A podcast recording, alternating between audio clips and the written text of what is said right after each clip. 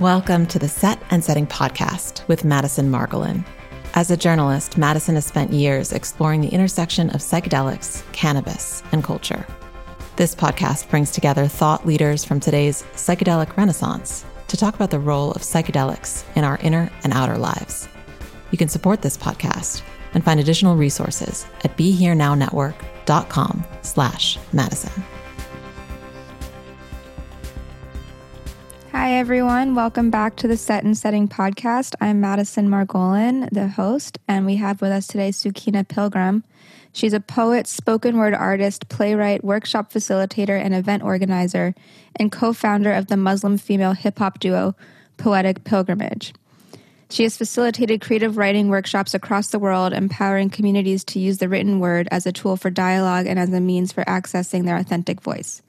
She has launched a workshop called the art of speaking from the heart, the art of speaking from the heart, and that she has delivered around the world and is currently facilitating creative writing workshops regularly online. Her work has been featured on the BBC News, World Service, and BBC Asian Network, ITV, Channel 4, and Al Jazeera, and has been written about in the Huffington Post, Daily Mail, The Voice, and many other international media outlets. In March 2015, Al Jazeera screened a documentary about the group called Hip Hop Hijabis. Um, Sukina holds a BA with honors degree in English literature and Caribbean studies and is currently pursuing an MSc in creative writing for therapeutic purposes with a focus on the healing potential in Sufi poetry. Sukina, I'm really excited to talk to you. Thank you for being here today. Thank you so much for having me. It's an honor. So you're based in the UK, I, I assume? Yeah, yeah. I'm based in a city called Bristol. Mm-hmm. about and like two hours outside of London. Cool. You think you might be one of my first international guests on this podcast. Um, so, so you know, the one one thing I usually start off with when I talk to people is just how they got to where they are today. So, you know, you're into you're you do a lot of poetry, a lot of community organizing, you know, create creative work. So, you know, what was your path to to getting to to this point? Wow. um, it's such a wide question, actually. I think I could be talking for hours about the journey because I think the journey, there are so many layers and lessons in the journey. But I guess, um, I guess when it comes to creativity and why I began that or, or why, why that was something that was important to me is because I, I really believe um, in the value of the voice, right? Like someone has we all have you know important things to say but oftentimes we're misrepresented or not represented at all in the media so the first kind of desire to speak was based on that kind of very premise that like I've got something to say and and I need a platform too, you know. And so even a lot of the community organizing creatively, a lot of that came from needing to create my own platforms. You know, I mean, there not being spaces where I felt I could be represented. So instead of kind of like wallowing in what isn't it became a call to action you know. Um and the spiritual journey i mean that's a whole that's a whole you know talking in and of itself. But i think again it was just you know a calling really. I think there's something inside of all of us at some point that causes us to ask questions. Some of us choose to respond some of us don't. Maybe some of us delay it. But i think it was really this like desire to know more. And that became a journey towards Islam, towards Sufism, um, and the path that I follow today. Hmm. And, you know, a lot of your work also kind of blends your spiritual practice with um, your creative practices, right? Like whether it's poetry or hip hop hijabis or, you know, mm-hmm. whatever it is. So, like, where where for you does um, religion and um, and spirituality intersect with creativity? Like, what is that process and inspiration point? Yeah, really good, really good question. I really believe that the marriage between creativity and spirituality has always been there. You know, when I think about, you know, even if we look at the Bible, some of the earliest, like the book of Psalms, for example, or, you know, hymns, or even if we go even to, to indigenous communities, there's kind of people chanting and drumming and dancing. These were all, you know, I, I want to say they were like a means of access to a divine experience. It wasn't just like, oh, let's just get together and have a little boogie, or let's just get to, together and have a little sing along. The songs were really a form of incantation. They were, a way of calling, a way of expressing. Similarly with poetry, similarly with dance, there's always, in my opinion, been a relationship between creativity and spirituality. And so for me, I, I just, I kind of see it in that process. You know, I mean, that if one is having a spiritual experience, for example, in a lot of my studies and my work, it finds its way into poetry. You know, I mean, poetry becomes a vehicle for the mystics, let's say, to kind of it becomes a container for the mystics. That's something that I'm really passionate about. I do a lot of um, workshops using the poetry of the mystics as a tool for us to access our own spiritual voice. So I really feel like it's always been there, um, but now. I don't know, maybe we just don't see it that way, you know, but I, I don't see it's a new thing. I see it's actually a very ancient thing. Um, yeah. So you said using poetry as a tool to access our own spiritual voice, you said? Or spiritual mm, yeah. What is what does that process look like exactly? So one of the things that I did recently is I, I um, led a workshop on, on the poetry of the female mystics um, because I think there have been so many women throughout history that were having these divine experiences, right? They were not we're not just talking about religious people, we're talking about people that were ha- having a heightened spiritual experience with the divine, and poetry was the means. And so I used, you know, I kind of introduced these women to the participants of the workshop as though they were our mothers or our aunts from the past, right? With a gift for us through time, which is their poetry. And through the poetry and through us engaging with the poetry, reading it out loud, listening, maybe lifting a line or two from the poetry, we used it to inspire our own poems, right? Um, and it really became a very sacred experience, actually, more than I could have anticipated, where people were really having these moments with these poems just by way of kind of engaging with these women and engaging with their poetry, engaging with the themes. Um, they were able to write their own. And, and by the end of the course, you could really see that people were having these experiences that were finding their way into their poetry, you know. And I guess one of the reasons why that's quite important for me is that sometimes we can look at these mystics like Rumi or Hafiz or Saint Teresa of Avila or, you know, all of these all of these mystics and think, oh, well, they came from another time. You know, maybe they were closer to God because maybe the world was less corrupt and people were less, you know, uh, sidetracked from God. But actually, I kind of disagree with that idea. Like, I think the same divine that Rumi was communicating with is the same divine that is that we have access to today. It's just that we have to kind of find a way in, you know. So, um, yeah, very, very passionate about that actually.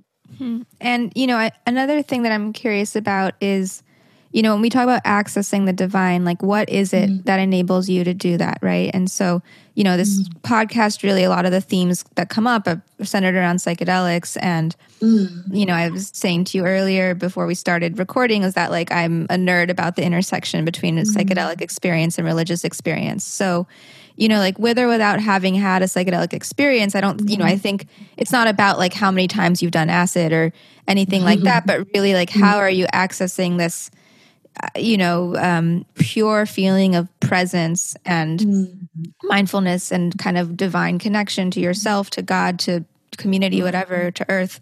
So, like, what does that look like for you in your daily practice or like in your own kind of spiritual philosophy?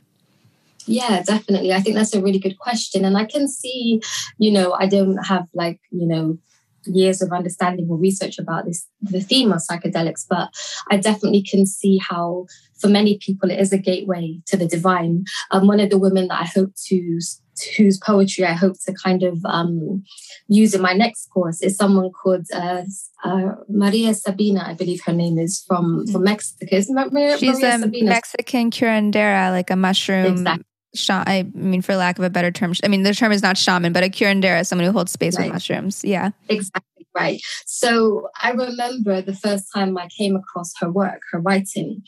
And to me, it really reminded me of Sufi poetry. It reminded me of the type of poetry that the Sufi mystics, when they were engaged, when they had arrived at a particular state, um, a spiritual state, the poetry that would come forth from that state, her poetry reminded me of that right and so I, it kind of i guess it shifted my understanding of what psychedelics can mean because I think when we think of like mushrooms or what have you, it's always like wacky, you know, magic mushrooms, and it's a kind of it's kind of seen as a bit of a caricature, and definitely, at least in the media, not something serious, you know I mean, or not something to do with a serious experience. But it was through Maria Sabina's poetry that I was like, wow, you can see that this is really a pathway for her. Um, even again, I've not had a personal experience, but with things like ayahuasca, for example, I've come across so many people or read so many things and met so many people who, again, felt a deep connection to the earth um, that they hadn't before. I think probably one of the things that make psychedelics have such a bad name is just the ways in which it's being presented to us. I think that's the issue. It's almost presented as something that's like, ooh, you know, this sort of, as opposed to like something that's part of a spiritual experience. Um, however, I guess for me in my actual practice, um, so I follow the Sufi tradition. And so in the Sufi tradition, we have um, a number of ways in which we strive to have a connection to the divine. One of the main ways is something called dhikr, um, which in Arabic means remembrance. So the, the closest way I can relate it is to like mantras, like in some, in, you know, Buddhist communities or other communities, they might recite a particular prayer or a particular word or a particular name of the divine over and over and over and over again. And I think there's something there's a relationship between repetition and and potentially accessing a trance like state right? You kind of get yourself in not that you get not that you do it to get in a trance you do it to connect to the divine but there's definitely something in the kind of repetition of a particular name or repetition of a litany that has the capacity to kind of take one outside of oneself and into a spiritual kind of into a spiritual place. Um i guess the how could I say?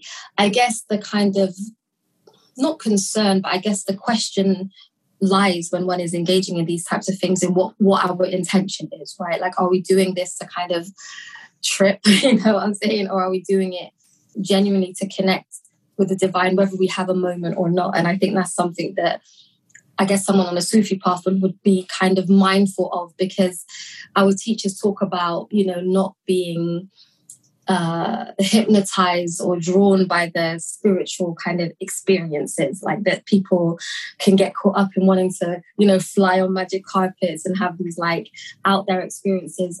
And the relationship be- between that and the discipline, disciplining the soul and disciplining the self. Um, but my personal practice consists of um, these these mantras every single day, this repetition. Also, the scripture, right? The divine scripture for us is the Quran. The recitation of that, I find that to be is definitely uh, a powerful way to connect to the, to the divine as well. Because from an Islamic perspective, we believe the, the words of the Quran to be the words of God that came to the Prophet Muhammad, peace be upon him, via an angel. So I guess that is, you know, one of the ways in which we strive to have that experience as well. Um, but then also in the Sufi tradition, they talk about this idea of, um, I, always struggle to say this word in Arabic. It's judged, judged, which means to, to be enraptured. This idea that one can be enraptured by God and that that experience is from God to us, as in we can't make that happen. Like I can spend a hundred years sitting down doing my mantras and I might not have a, a, a moment unless the divine kind of pulls you to him to him mm-hmm. herself right? This kind of divine attraction.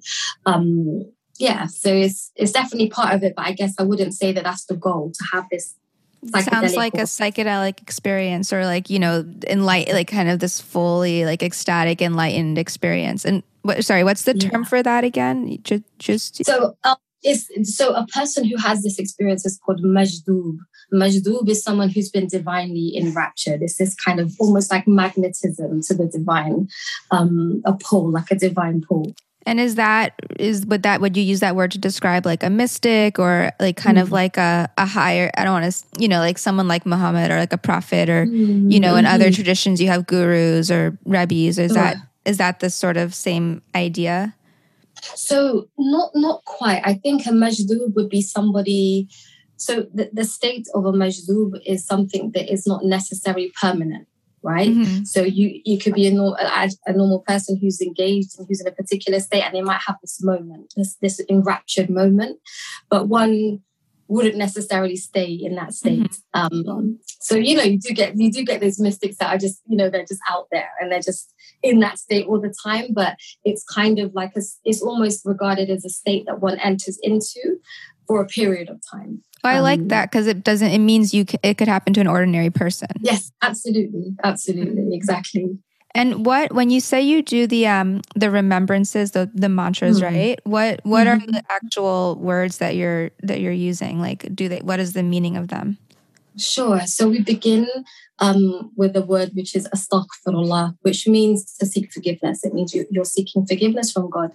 And what I like about saying this every single day is that whenever I do it, it gives me a moment to reflect on things I may have done that I'm not particularly pleased with in my day. It doesn't need to be like a big major sin or something like that, but like maybe not being very helpful to a family member at that moment, or maybe, you know, knowing that I could have done better. But actually, it's really a form of purification, right? That we kind of regard this mantra as a way to cleanse oneself. It's seen as a, yeah, like a purifier. Um, and it's also like recognizing that sometimes we, we will slip up, sometimes we will make mistakes, and that's a normal part of our journey as human beings.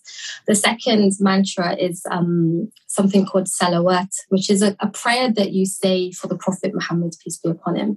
So for us as, as Muslim Sufis, the reason why this is important is because we see the Prophet Muhammad, peace be upon him, almost like it's a really terrible analogy, but almost like our VIP pass to, to God, right? Like he's he's got access. And so through connecting to him and through loving him and through having a relationship with him, we might get backstage to, to see the divine, right? So developing this kind of love for the one whom we, we regard as the beloved of God um, is a really important part of the Sufi practice. Um, and so we, we, we recite um, a particular prayer to, for him. And the way this is described by the Sufis is almost like a form of perfume. So they say, perfume yourself with the prayers of the Prophet. So the first, astaghfirullah, is to take a shower, basically. The second is to perfume yourself, is to beautify yourself with the lights of prophecy um, from him. And then the final litany is La ilaha illallah, which means literally means there's no God but the one God. But in reality, what it means is that there's nothing in, exp- in existence but the one. So it's really a form of negation, like you're negating the illusion of this world and you're confirming the reality of the oneness of God. Um, and so that is so that particular formula, we say it um, like a hundred times. So astaghfirullah, then a hundred times the prayer for the Prophet, and a hundred times la ilaha illallah twice a day. Um, and then there are other names of God. So in the Quran, for example, God has revealed 99 names. Um, and so, you know, one of the names that is very commonly used in our tradition is Yalatif, which means the name of God, which means the gentle, the kind, the subtle. So that's something that we use. The names of God are recited regularly as well. Hmm. That um, you know, it reminds me a few things that you're referring or that you said that I'm just my head is spinning with all these mm-hmm. ideas.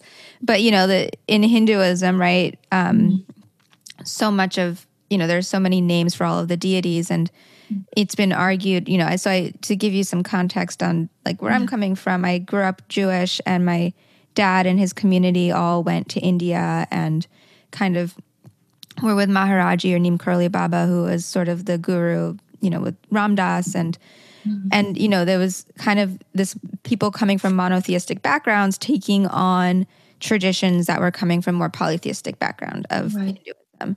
And so for me I've always been trying to like reconcile like mm-hmm. it you know there's all of these deities in Hinduism, like, are they sort of reincarnations of like the one single divine mm-hmm. essence? Or, you know, and so when you hear, I didn't realize like um, in Islam, there's a hundred different names for God. Mm-hmm. I think in Judaism, there's maybe a little fewer than a hundred. I mm-hmm. I haven't done a, an inventory, but mm-hmm. um, you know, it's it really I think has to do a lot with like the whole, the aspects of of the divine, um, right. whether that's you know through different deities in a tradition like Hinduism, or just through different character traits, or that you know a, a monotheistic religion might might refer to. Um, yeah. Yeah. Is there any? Sorry, did did you want to say something about that, or another question after this? Well, yeah, no, no. I mean, I just wanted to just say I actually had heard something similar. I think I may have read something similar that you know it's the same principle in reality, just maybe personified. But oh, sorry, excuse me. it's the same principle, just personified. This idea of the different expressions or the different um, the different manifestations of the divine. You know what I mean? And I think that's kind of in a way how I see the names of God as different different manifestations and also different doorways. You know, like if I want to access a particular aspect of the divine, I call by that name. And, and the reason why you do a mantra with that name is because they say there's no distance between the name and the one being named. So if I call the name of Al Latif, the gentle, for example. I'm also calling the attribute, the gentleness of the attribute to be with me, to be in me, to be around me, right? And so, yeah, it's just, it really is very, very similar. And I have heard some scholars talk about this kind of relationship between the names of God and the different attributes in, in more polytheistic traditions. Yeah, definitely. And then the other thing I wanted to uh, comment on or that I noticed is the way that you were talking about um, connecting to Muhammad is similar, you know, again, like every tradition has like prophets or gurus mm-hmm. or, you know, rabbis, whether they're in their bodies currently or, mm-hmm. you know, have physically passed on, you know, however long ago. And you, again, I grew up seeing people connecting with Maharajji, um, mm. guru, you know, who Ram Dass was with, and, you know, a lot of right. people in my community were with. And so, you know, my question is, is like, is it, you know, I'm not, there's a difference, you know, prophet and a guru, but like, is, would you say that there's a similar, uh, way of like regarding a person like that or, a, you know, even a spirit like that is, you know, there's overlap there or like, how would you, like, what is it to connect with someone who, who isn't embodied anymore, but who is sort of, like you said, this access point to the divine? Mm, lovely, beautiful question, actually. So uh, I'll go. I'll kind of go back to go forward with regards to your question. So within the Sufi tradition, we do have, and it's a very important part of the tradition, which is a Sufi sheikh, right? So very, very similar to to a guru, and also extremely important um, with regards to having a, a, a, representation, a physical embodied manifestation of the teachings, right? So, you know, for many of us, I guess not that we see our sheikhs are the Prophet Muhammad, peace be upon him, but we definitely see them to be representations of him and we definitely see them to be holders. I, I, regard it like like light holders. Like if the prophet muhammad is a, is a light they are carrying his candle you know i mean? They're carrying his light so we have access to that warmth. And i think that's a really important part of the tradition. I, I was i joined the sufi path i want to say maybe 12 years ago but didn't meet my actual guru my, my sheikh until maybe four years later. And I think for myself, as much as you can follow the way and, and, and do what do your, you know, you do your litanies, you do your mantras, you can do it. I definitely believe when I had a physical manifestation of what I was trying to achieve, it definitely made the path different for me. It was it was a completely different experience. Um, it became alive, right? Um, and it, interestingly as well, the Prophet Muhammad peace be upon him, you know, as, as much as he was a man, one of the ways in which he was described was as the walking Quran, right? That he was an embodiment of the word of God. And so it shows you that as human beings, we need we need to see something. We need something tangible. We weren't, you know, none of our prophets or gurus or anything like that have necessarily come as spirits or angels or you know I'm saying they come in some kind of human form. And I think that's because we need that. Um, connecting to an, a, a, reality that isn't physically here. Um, is a very unique experience because at first for myself I, I didn't ever think i would have a relationship like a loving relationship with the prophet peace be upon him. It was always like you said like just someone f- from the past or you know prophet someone that we love but to kind of have like a relationship i didn't really know how that would happen. But I don't know. I don't really have like a kind of way to describe it other than it just happened. I, I almost felt something take over my heart and I didn't really have control. And, and so sometimes I'll be reading something about him or hearing something about him and I'm weeping. You know, like my heart is just floodgates. I don't even, and, and I'm, and my logical mind is like, why are you crying? Like, what's happening? Why are you having this experience? Like, it doesn't make sense. But I think that's another thing that the spiritual path, you know, entails is the fact that it is beyond what, what is sensible, you know, is a reality that's beyond you know what we can comprehend particularly when we're dealing with the affair of love you know? So in answer to your question it was just a takeover of the heart really. I don't know how it happens but um it definitely is a real relationship. Wow. That yeah. sounds really beautiful. Um you know, it also reminds me. So, in psychedelic science, um, researchers mm-hmm. have identified this quote unquote mystical experience. And so, mm-hmm. um, they're doing research uh, giving psychedelics, specifically psilocybin, the main compound, and magic mushrooms to um, clergy. So, you know, religious professionals, priests, imams, rabbis, whoever. Um, and the idea is that people who are religious professionals already have the vocabulary to talk about mm-hmm. mysticism. And then when they already have that, and then they line it up against the experience that they had um, under the influence of psilocybin, mm-hmm. like how does it line up, right? And so mm-hmm. they've identified these criteria.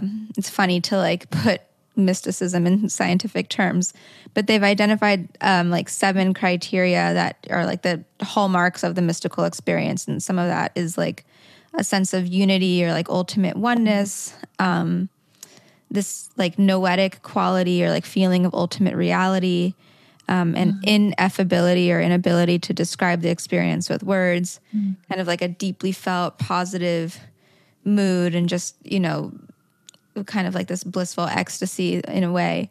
And, mm-hmm. you know, like for me, like if I'm going to do a psychedelic, like, you know, people can do it for fun, they can do it for healing, they can just do it to like kind of have spiritual connection. But like, it feels like the mystical experience is like this kind of quintessential human experience. You know, like if we mm. can get there, like it, it, it feels like there's, that's like part of life. You know, you go, you fall in mm-hmm. love, you, you satiate hunger, like, you know, you, you connect with the divine.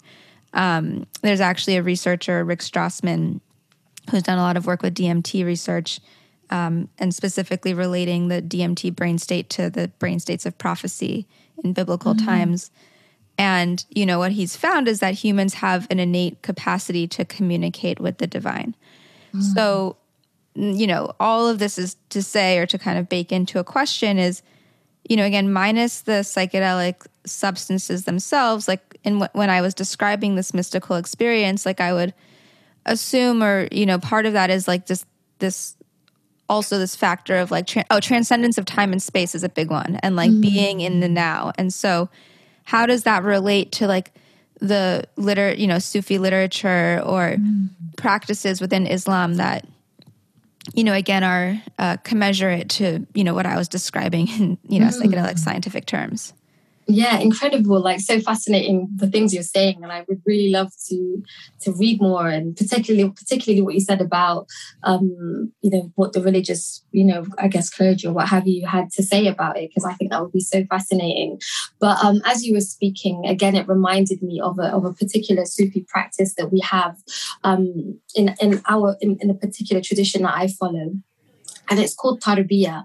And tarbiyah in Arabic means it means education, but it's used in the context to kind of mean a spiritual education. Although, in my in my mind, I think it's actually the opposite of education. I think it's the, it's learning to unlearn what we've learned. Like it's learning to unlearn individuality and remember oneness. You know what I mean? And I think even the concept of dhikr, dhikr, it means remembrance.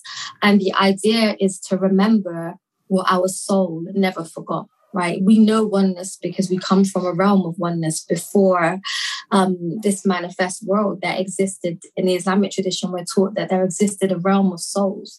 Um, called, called in Arabic alam al arwah. It means the realm of souls that we were, and and we were together in these realms, right? And so we know oneness is the point. And when we come into this world of forms and everything is individualized, we have to remember where we, you know, we, we do dhikr to remember. So this particular uh, tradition called tarbiyah is really for that. You know, you engage in a vast amount of remembrance. A lot of, t- to be truthful, you're doing nothing but remembering God, remembering, you know, the reality of, of the, the essential reality of the prophet and prophethood. And so the, the engagement in that leads one to a state of oneness. And, and everybody who who does it, which is a majority of the people of our path, have experienced in some way, shape, or form this idea of oneness.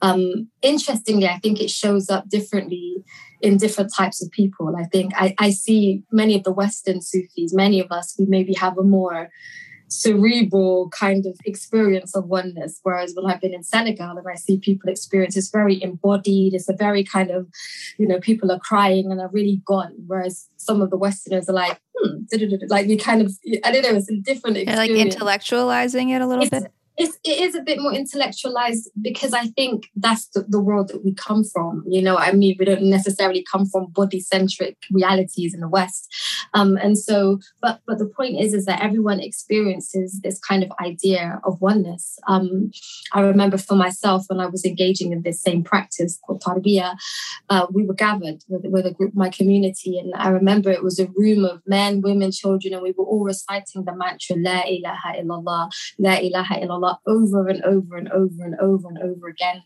until the sun sets. And I just remember like I could hear all of the voices, the men's voices, the women's voices, the children's voices. And suddenly it felt like everything in existence was praising God. Even the trees outside that were swaying and the leaves and the train track and the kids in the in the playground outside, like everything. Not only was it glorifying the one, but it was an expression of the one as well, right? And I think, and definitely I can say that in that moment, I experienced this idea that there's no disconnect. Like the, the idea that, that we're not one is actually a myth, you know.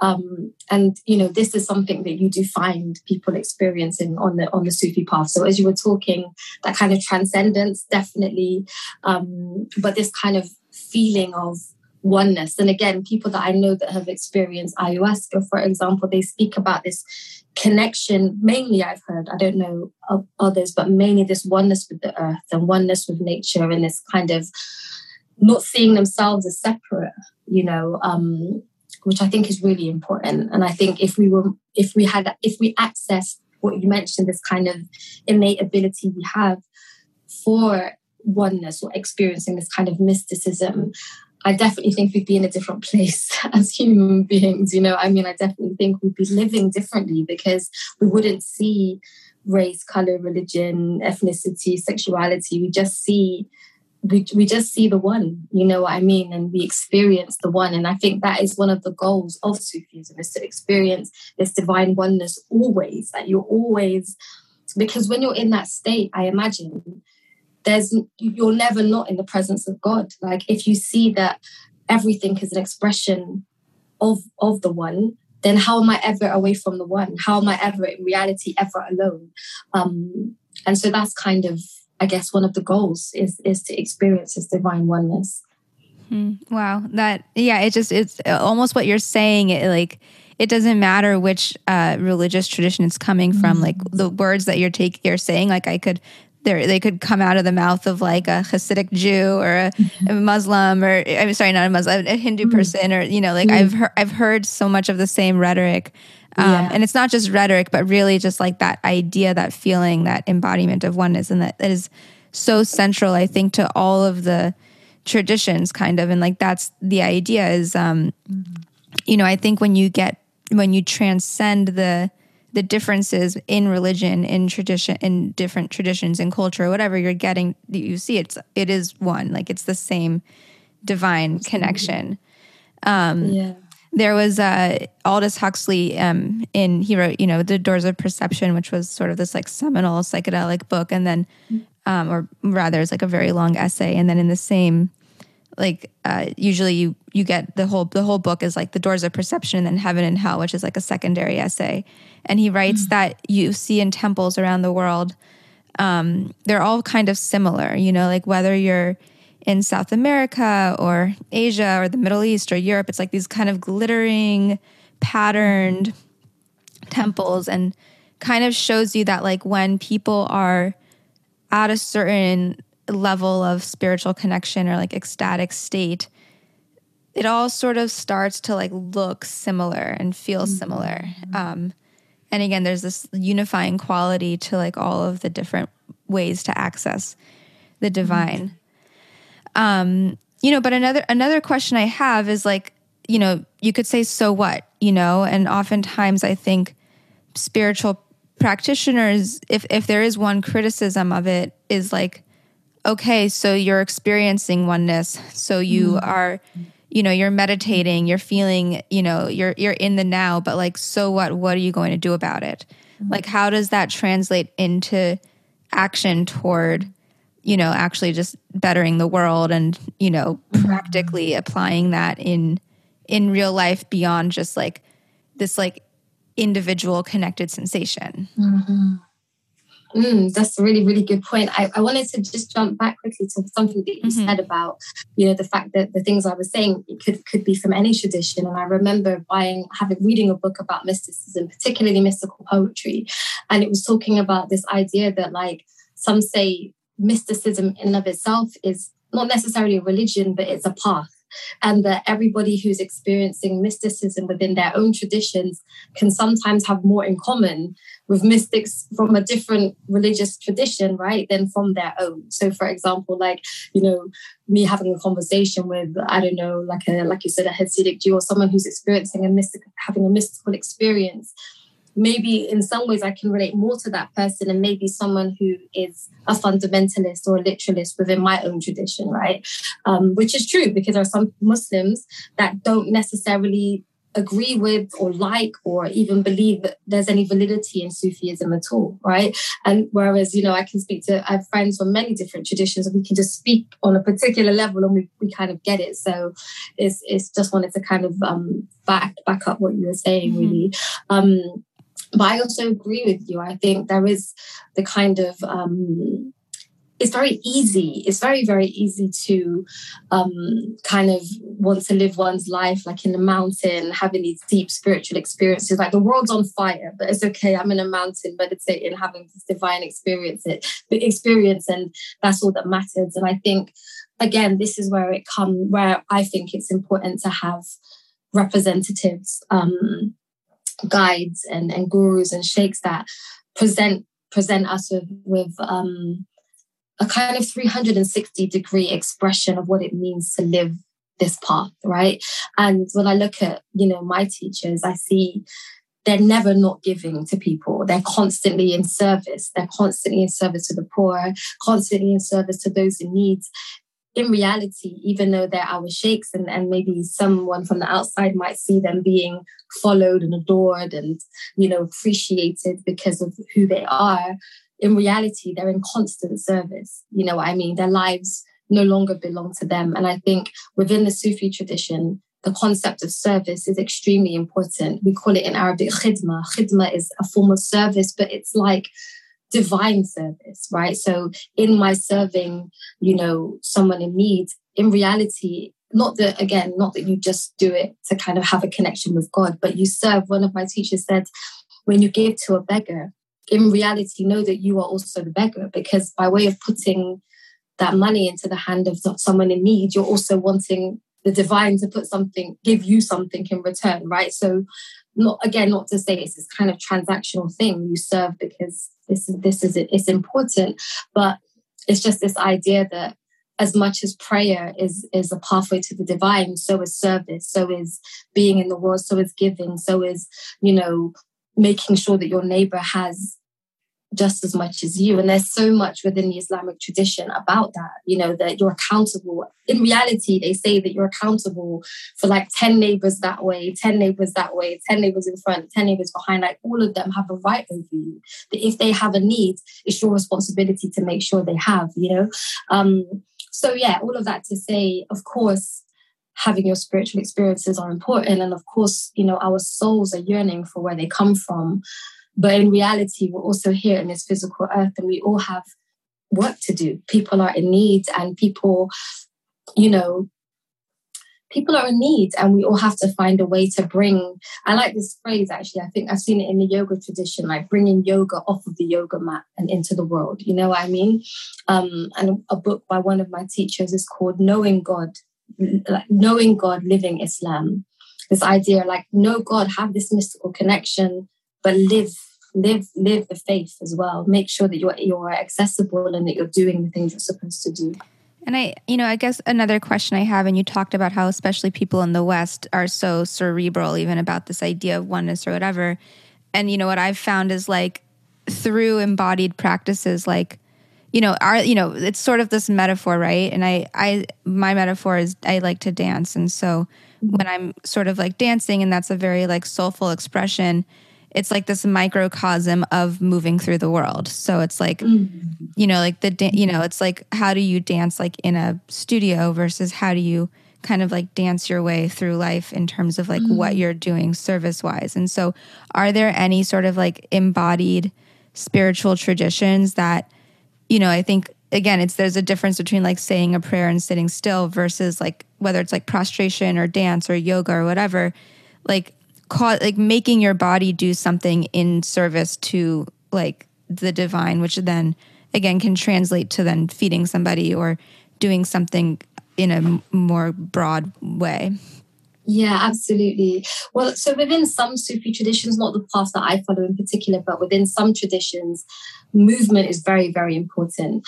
Um, it's it's you know sometimes you'll find people they'll stand and they'll kind of sway or they'll kind of move in a particular way right? So that's a very important part of the sufi tradition for many people. And actually that's one of the parts of the sufi tradition that maybe you know fundamental muslims don't like because this kind of idea of like well, you're dancing and this isn't how it's supposed to be. But actually I, I i actually think there's something really important about including the body in our practice. And i definitely definitely think that within, particularly, I think for many monotheistic traditions, there's been this kind of divorce between spirit and flesh, almost like the body or the flesh is almost like sinful, let's say. You know what I mean? So we just focus on this connection as opposed to the kind of horizontal connection, which I think is really important. Um, within the Islamic tradition, tradition in general, as I'm sure you, you know, the ways in which we pray five times a day is a very embodied experience. And actually, I've come to kind of realize that every single movement within that within the within our five daily prayers is a physical expression of submission to the divine. Because in the first position you're standing with your hands on your heart or your hands on your chest and you are um you're kind of looking to the ground um, and you're, you're reciting prayers from the Quran. The reason, again, sometimes these are my own reflections. I'm not saying this is exactly what it is, but to me, the reason why we look at the ground is because we're remembering that one day we will be in the ground. You know, I mean, one day when all this is over, like our destination, let's say physically, will be in the earth. So the first movement is to put your hands on your heart, recite the words of God, looking to the ground. The next stage is to bow.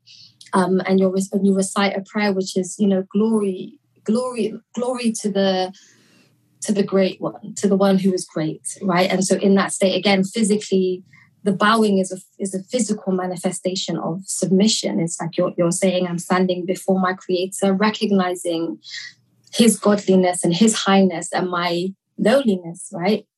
And the final position is prostration. And someone said to me, and I, I, never thought of this before, they said, This is the only time that uh, your heart is higher than your head when you're in a prostration because your forehead's to the ground and your body is, is somewhat um, kind of raised. And so your heart is higher than your head. And for me, I remember before, you know, when I first became Muslim, because I wasn't born in the Islamic tradition, um, just physically the feeling of being in prostration was something that I had never experienced before. It was so humbling to be in a position where, where the face, which is kind of like our pride and glory, you know, is in the is in the dust. You know, your face is in the dust, your face is on the floor. Um, and in that position, you glorify God by his name, the most high. You know what I mean? So you're saying, whilst you're low, you're glorifying the most high. And so again, you know, it's an embodied expression of submission. It's an embodied expression of, you know, glorification of God and connection, you know. Wow. Well, I, I, um, everything you're saying just resonates so deeply with me. So I just want to thank you for that. Oh, um, thank you. Yeah, of course. So is there anything else that you want to talk about or add, you know, before we wrap up? Um, I don't know. I mean, if there's anything, I could go. I could go on for hours with you. this is like this is I like I said before. I'm a total nerd about you know religion and mysticism and psychedelic mm-hmm. experience. So, um, no, I like the questions. I could, because I didn't really know exactly where the conversation was going to go. I just knew what your podcast was about, so I didn't have any kind of prepared. Mm-hmm. Um, so, but every question that you brought to me has been really like juicy. So feel free to ask if you have yeah, time. Of course. Well, how my question, you know, this is more of a practical question: is how can people mm-hmm. find you? Um, like mm-hmm. follow your work, you, you, know, just get in touch if they, you know, just how are, are you available online? Like, what's the yeah. social media, all of that? Yeah, I guess probably the main place that I I, I tend to kind of uh, be or engage with people is definitely through Instagram. Mm-hmm. Um, I need to find a way to have access to people without having to use a social media platform somehow. But for now, Instagram, Sukina, S U K I N A underscore pilgrim, um, where I tend to share a lot of my poetry, a lot of my reflections and experiences. Um, and also you know i also run poetry workshops online. Um, a lot of my, my workshops are really based around the idea of mystical poetry. Um, and oftentimes and i realize more than anything that even though they are poetry writing workshops oftentimes they really are. People are coming looking for a divine connection as well. You know what i mean? So as much as yeah that your people will leave with beautiful pieces of poetry whether they're poets or not i think more than anything it's really having that relationship with yourself because like you said and I, I i'm happy that you told me that science has proven that we all have this mystical element right? That my my job really is to help people to access that exact point inside of themselves. And oftentimes well for, for my a lot of my work is really heart centered like i'm really interested interested and actually not just interested i'm really passionate about the voice of the heart right within the mm. islamic tradition we're taught that you know, God, like that God said, the universes cannot contain me, but I can be contained in the heart of, of, of my servant, right? That